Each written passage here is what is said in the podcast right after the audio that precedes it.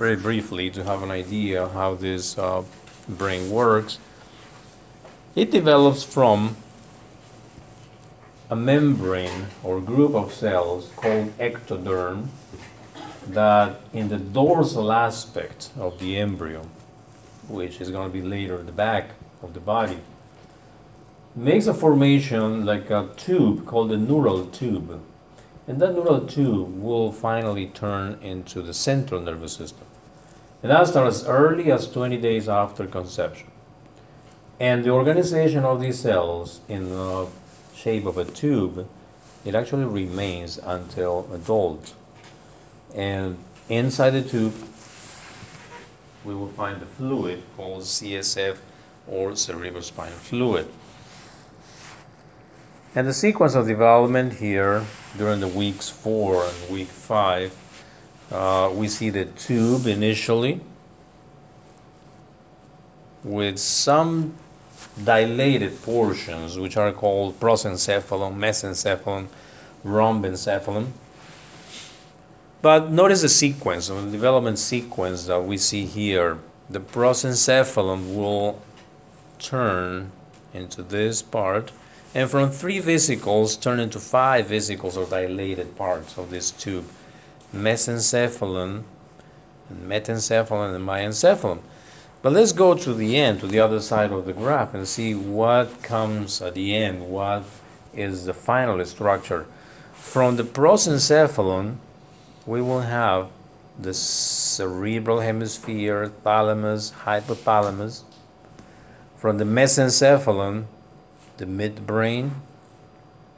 And from the rhombencephalon, pons, cerebellum, and medulla oblongata. When we see the brain initially in adult, complete, developed form, we see many different parts. But if we go back in the development, now makes sense to think about all these structures coming from a common structure known the neural tube. That on the sequence it will start getting dilated parts and it keeps developing and keeps developing until the very complex anatomy that we have inside the cranial cavity and the spinal cavity. And of course, below, we continue the spinal cord.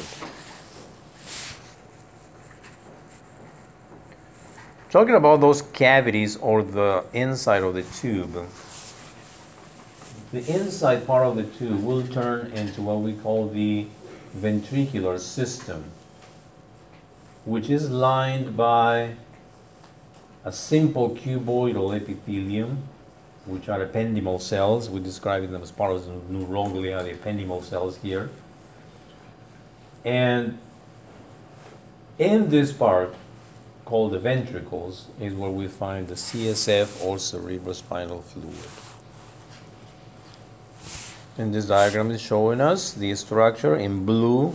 They're trying to show the inside part of the um, of the brain and the system of cavities called the ventricular system. This is an anterior view. So each cerebral hemisphere has a cavity inside filled with fluid. This, these are called lateral ventricles.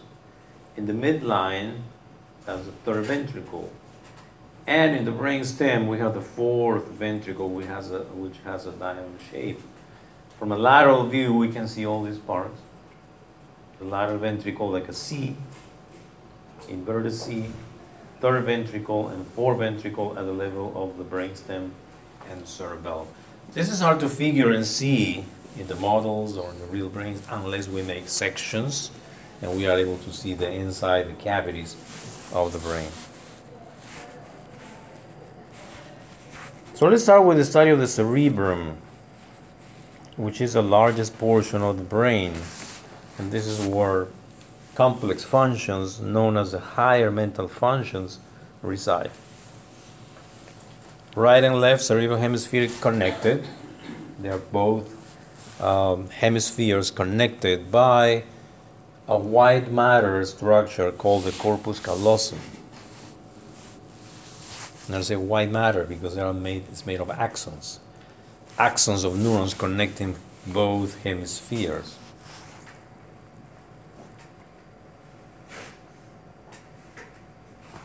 And in the cerebrum, the most uh, um, evident part that we see is a gray matter called the cerebral cortex, which can be clearly seen when we make sections following the different planes coronal, transverse, or sagittal sections.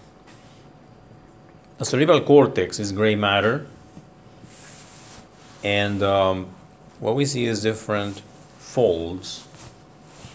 Each of the ridges is called a gyrus, and uh, the grooves are called sulci or convolutions. There are some of these grooves or fissures which are deep, that are the limits or separate different lobes frontal, parietal, temporal, occipital, and insula. In the books, usually it's easy to see them in models and books because they depict it with different colors. In an actual brain, there's no limits like lines or something that clearly defines some of these lobes from like the parietal and occipital. It's not a line exactly, it's like a series of grooves that separate them.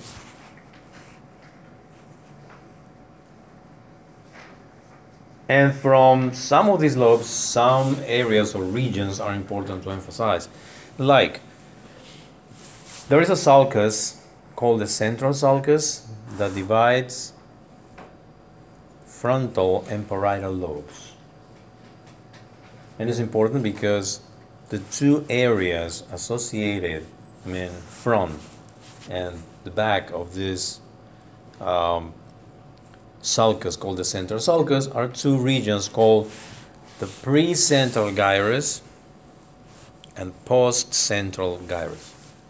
The precentral is in the frontal lobe, the postcentral is in the parietal lobe. Precentral, eh, this is a place where neurons that control the movements, motor control, this is resides here. They're also called upper motor neurons in the precentral gyrus because there's a lower motor neuron which is in the spinal cord.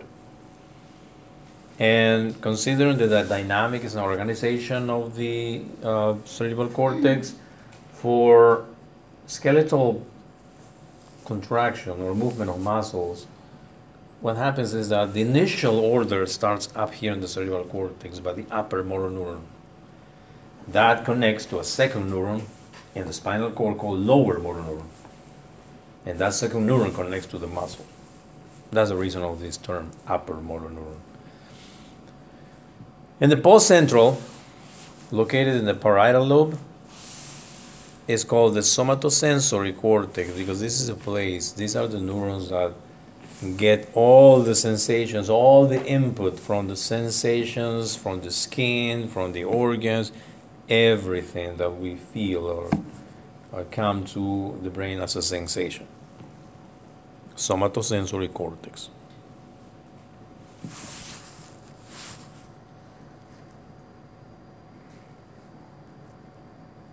And in the temporal, occipital, and insula, these are the main functions. Temporal lobe related with auditory centers, hearing. Occipital lobe, vision, coordination of eye movements, and in the insula, which is a hidden lobe, we don't see it from the outside of the brain unless we retract the temporal and the frontal and parietal lobe. This area of the cortex encodes for memory and integration of sensory information with visceral responses. And also is a place of uh, input some of the senses like olfaction, taste, audition, and even pain information.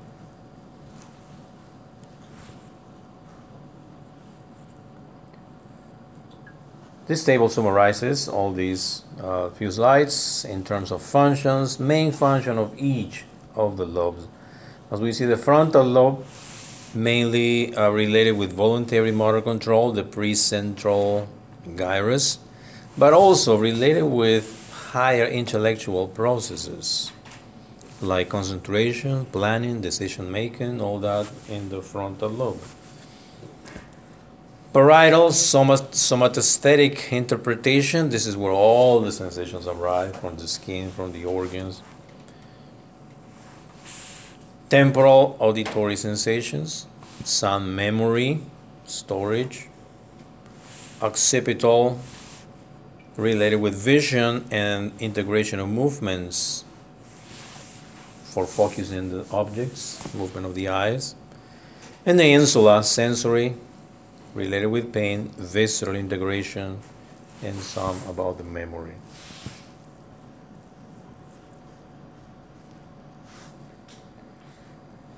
Different studies of MRI, CT scans, they show us the brain, and we can even see and differentiate brain, I mean, gray matter from white matter. And uh, it is important the knowledge of the anatomy because then later we are able to say in a section like this if things that we see belong to the frontal lobe, temporal lobe, parietal lobe. And according to that, if we correlate with the physiology, we can even predict what the consequences will be. If we have, for instance, images like this one in a section that is showing us this white area, which is a mass in that particular area, which is part of the temporal lobe, we may think that the temporal lobe functions may be affected. And that's the way that uh, physiology is correlated with anatomy in the different imaging studies. Some other imaging studies are uh, focused with functions of these lobes, like dynamic functional studies like this.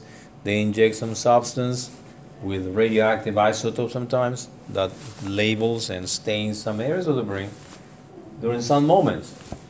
And uh, in psychiatry and neuropsychiatry, they use this a lot, like for research purposes. If someone is having uh, some type of thoughts or changes in the mood, they actually do this and make the people experience that particular sensation and see what part of the brain gets highlighted during that moment.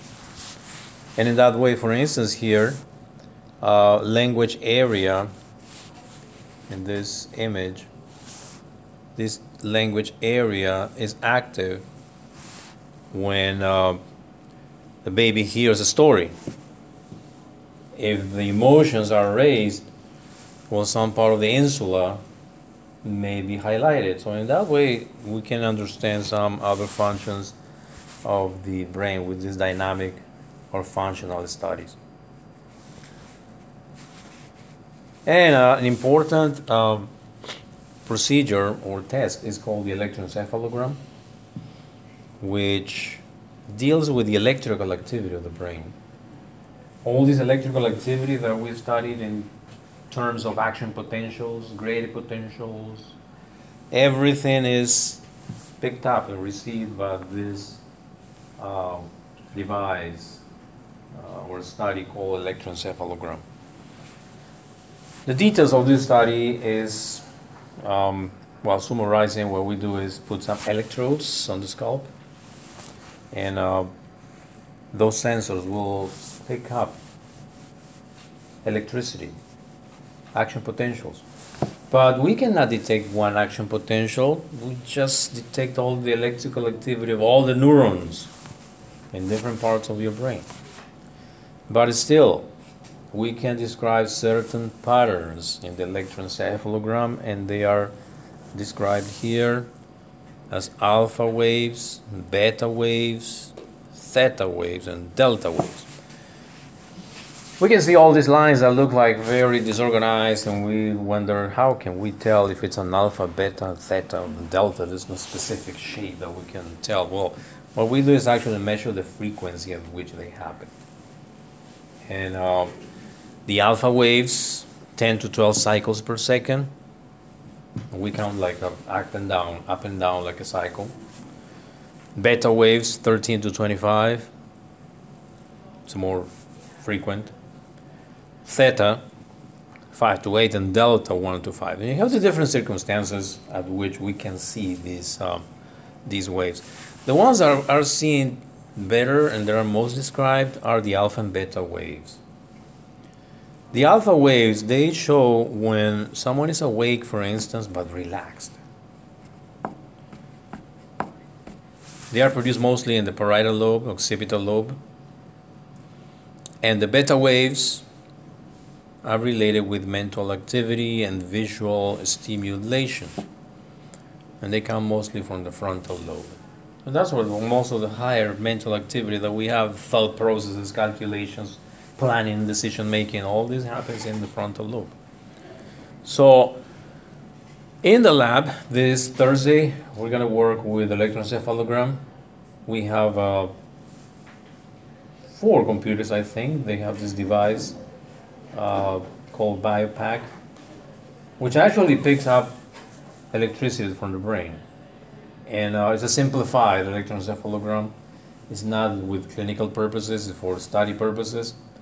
And uh, we're going to see actually our brain waves. We can, we're going to put two electrodes, which can be placed in both sides of the forehead, or one in the forehead and one behind the ear.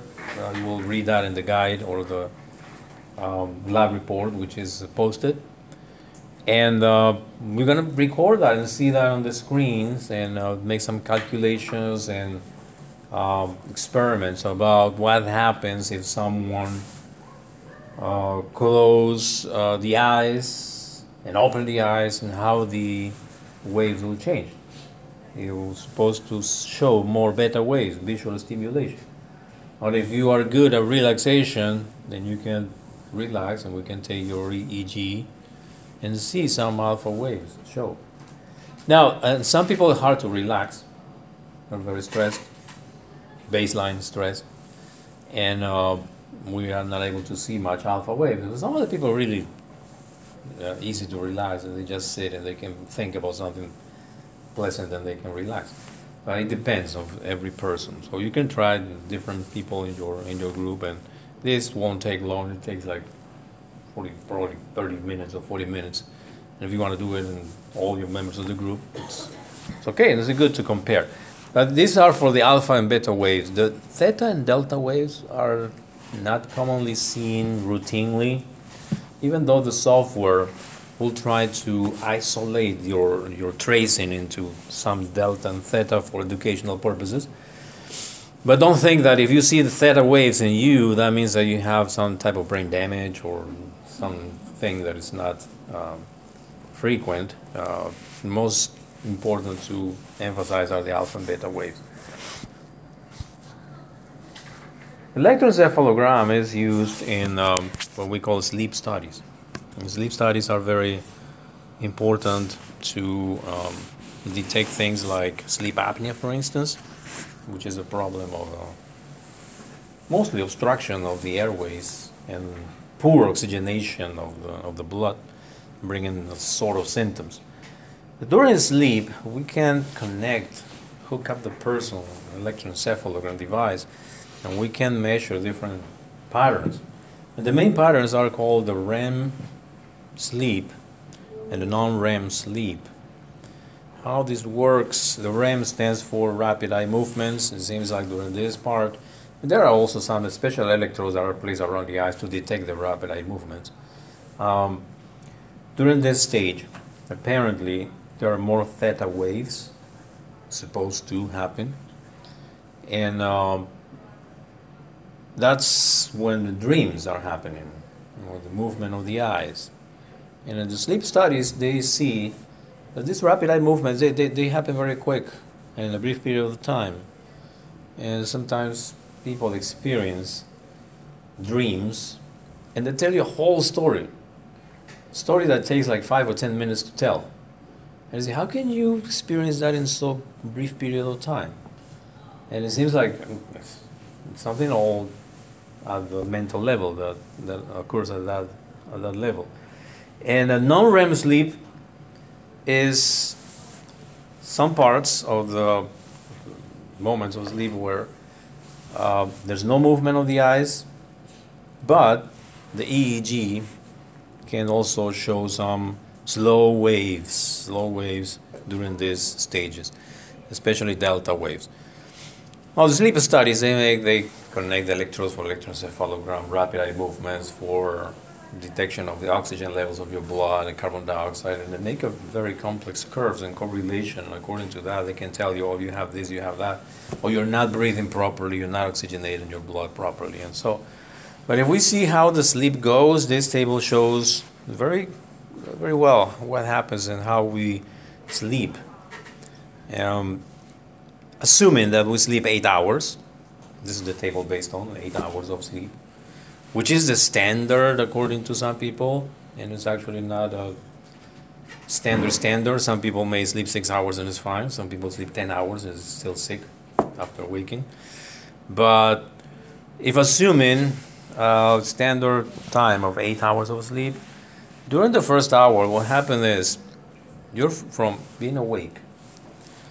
You fall asleep, and there are four stages of sleep that goes in, like in depth Depth in terms of what? Depth in terms of if you go to stage two, three, and four, along that time, if you get into stage two and three, that's usually when your body temperature gets lower. And that's typically when you fall asleep, like taking a nap, and it gets, it turns to a long nap, and you start getting cold. And someone comes to put a blanket on you, and you keep sleeping. But you feel cold because your body, body temperature is getting lower. You get into deep sleep. Well, stage four is when your vital functions will get low, lower, like uh, heart rate gets 55, 60 sometimes. Your blood pressure gets lower. You're sleeping, but deep sleep. It's hard to wake you up. Hard to wake you up. Babies are really good at this. Do you try to wake up a baby? They have a very deep sleep but not us. We just any noise and we wake up. But then what happens after four hour is that we go back. We go back to initial stages, and that's when we start the REM sleep, which is uh, look at that five minutes, just five minutes of REM sleep, and then you go back to stage one, two, and three, and four again, and then in the second hour, you again you have another REM sleep, and sometimes at ten minutes. 15 minutes. And in that way, along the night and along the eight hours of sleep. But notice that more, more hours that you sleep, your sleep is not so deep. And when the sleep is deep, this is when you are resting. That's what we call non-REM is resting sleep. This is the reason why on Sunday mornings, if you try to sleep like 12 hours, you're actually not resting. After the hour number eight, you're not, you're not resting. You're just laying on bed. And sometimes you just laying on bed and you still hear the noise around you and you think you're sleeping, you're relaxed. Probably your sleep is very superficial. But that's the point that your body starts aching and you have to stand up. Uh, but it's important that during the night we should get enough amount of REM sleep, like three or four cycles of REM sleep at least. Because otherwise, it seems like you're not getting enough sleep, you don't feel well rested at the end of your hours of sleep.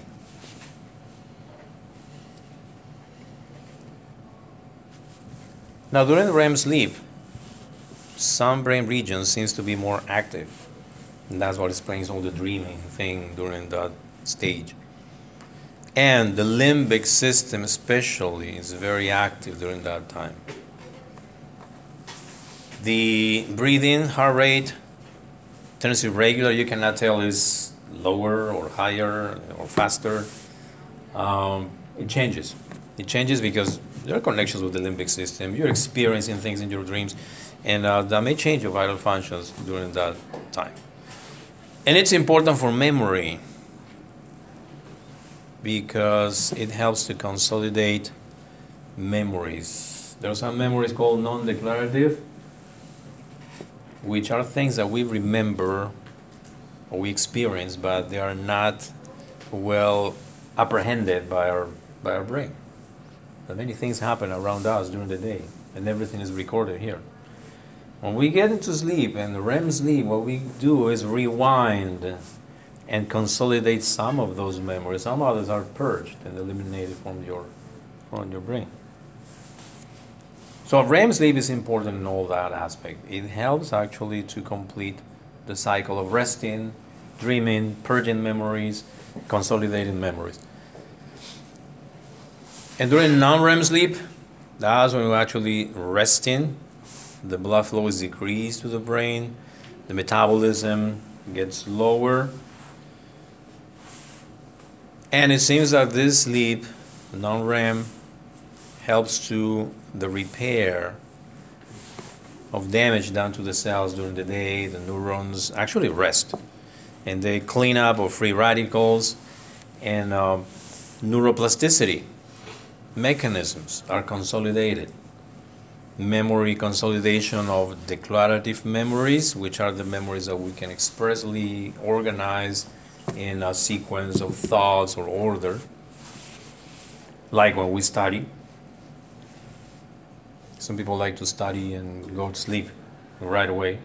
Some people like to sleep and then study the next morning. There are some studies that show that it's better to study and then go to sleep right away. You finish your study, boom, to bed, sleep. Don't spend more time. Because at that point, it seems like you are consolidating all these declarative memories if you have a good sleep.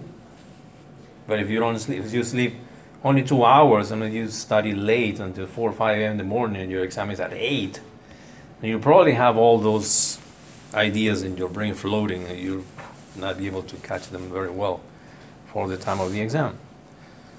But there are more factors. Some people are better at this than others, and for others doesn't make a difference. But what is actually true is that sleep is important. It is really important, especially when we are studying and um, to consolidate the memories.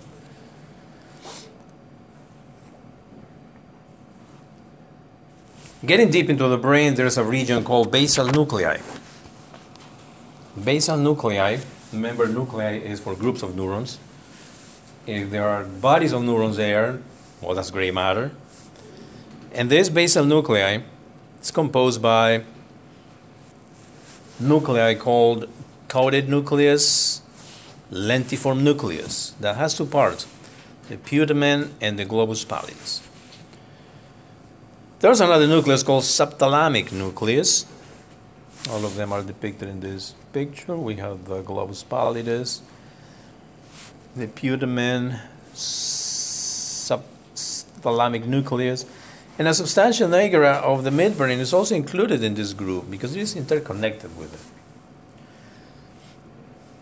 We mentioned that the substantia nigra is um, affected in Parkinson's disease in previous slides. But now the substantia nigra of the midbrain is connected to this other nuclei called basal nuclei. Because there are important functions for this, it establishes a circuit, which is shown here, that even involves a cortex, the cerebral cortex. This is cerebral cortex. And we can see many arrows here connected to each other. How this actually happens? Let's say, let's start here in this first arrow that comes from the cortex. Imagine that you have an order starting here in the cerebral cortex, like move the muscle of my legs. That will not go straight to your spinal cord. It first go and connect to a neuron in the basal nuclei, and the caudate and putamen. And then what happens from here? It goes down and connects to the substantia nigra in the midbrain. And the substantia nigra will send it back to the caudate and putamen. And then the caudate putamen will send it to the globus pallidus. And then the globus pallidus will receive input from the subthalamic nucleus, which may be a loop like coming back and forth. From here, it will connect to the thalamus, and the thalamus will send this back to the cortex. Why all this sequence? Because now the order will come down and it will have components that, that will say, that will say, well, you wanted to move your legs because there was a music, and what you actually want to do is dance. And what type of music is that? It's a slow dance. So you have to move this muscle and not that muscle. You have to move it slow, not quick. All that process happens here in the basal nuclei. Or you want to make a slow motion movement, And all that is regulated by all this motor circuit there. And that's why imagine that one of these components is failing, like the substantia nigra in uh, Parkinson's, or that loop is broken. You want to move your hand to reach a cup, and your hand will go like this. You cannot grab it. You cannot control that very well. So that's the importance of the basal nuclei as part of this motor circuit that involves the cerebral cortex and all the movements that we make.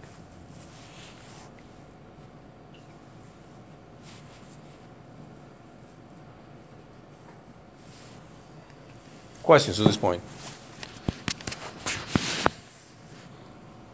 In the study of the function of the brain, we um, use this term called lateralization which stands for the distribution of the pathways and neurons from the cerebral cortex down the spinal cord and to the peripheral nervous system.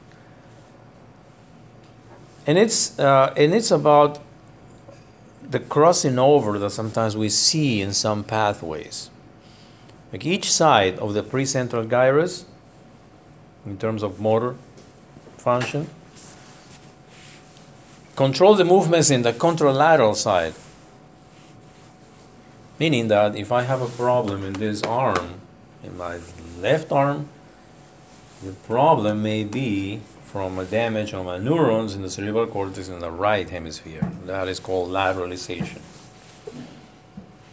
And as well for the sensations sensations that are from the left arm will come to my right cerebral hemisphere in the post-central gyrus this time. And now sometimes we think, uh, okay, so that means that the both hemispheres work separately? No, because you can move both both both upper limbs and do this. And when you're doing this, both hemispheres are working together. And even better, if you want to do the same movement with both upper limbs, they have to be interconnected. And that's what the corpus callosum is what is, is, is present there, connecting both hemispheres. Sometimes we misunderstood this term when we say lateralization and we talk about a right brain and left brain. Well, that's a term for psychology. It's not based on the anatomy of the brain. Some people will say, well, yeah, some, some theories and books talk about the right brain and the left brain. And some predominate some functions, and other functions predominate in the other side. Um, but there's not an anatomical correlation for this.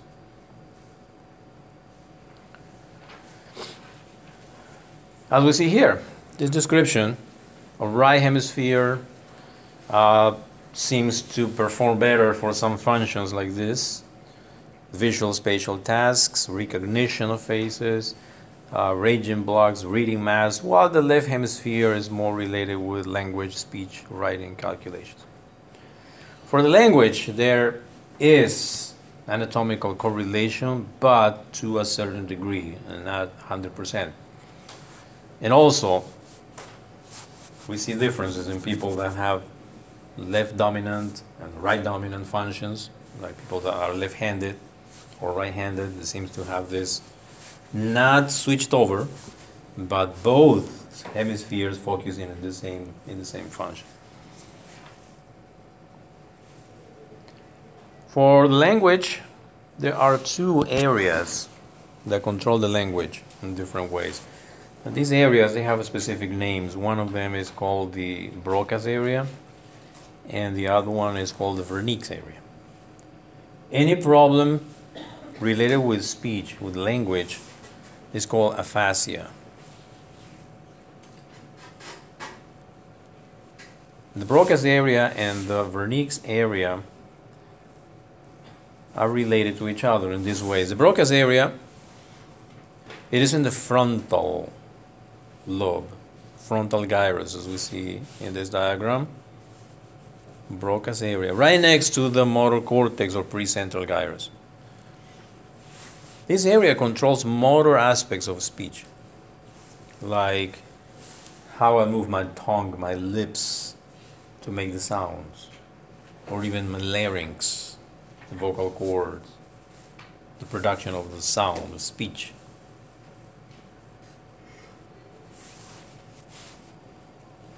And the Wernicke's area, which is located in the temporal lobe,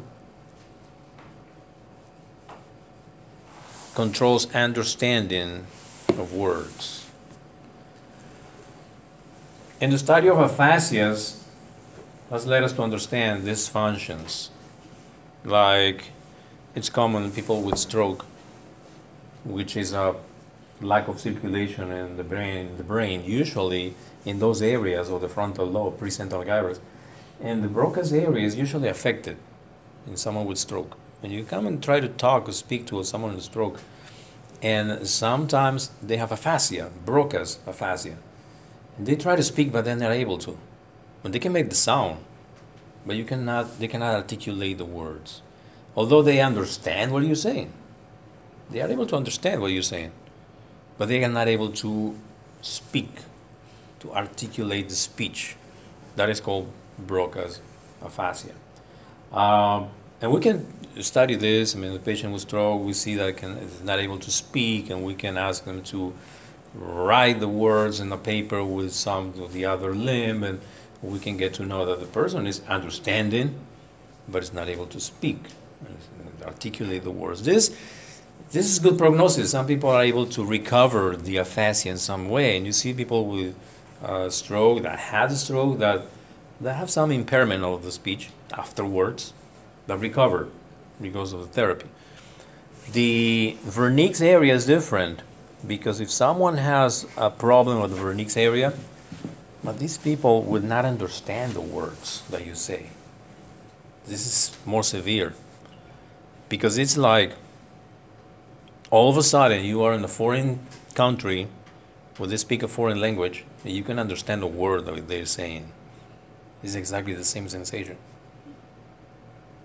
And even in your brain, you don't have the tools to speak in that language. So you see people that they don't speak, they are not able to speak, but it's not because they cannot articulate the words, it's because they don't understand what you're saying. They, they don't understand the language that we're speaking. And therefore they cannot articulate. But the problem is in the Wernicke's area. So these two areas are related, as I said, because in order to speak, we need to understand first and know the language and articulate the words in, in that language. And it's related with hearing um, very much. And that's why it's in the temporal lobe. Questions, comments to this point?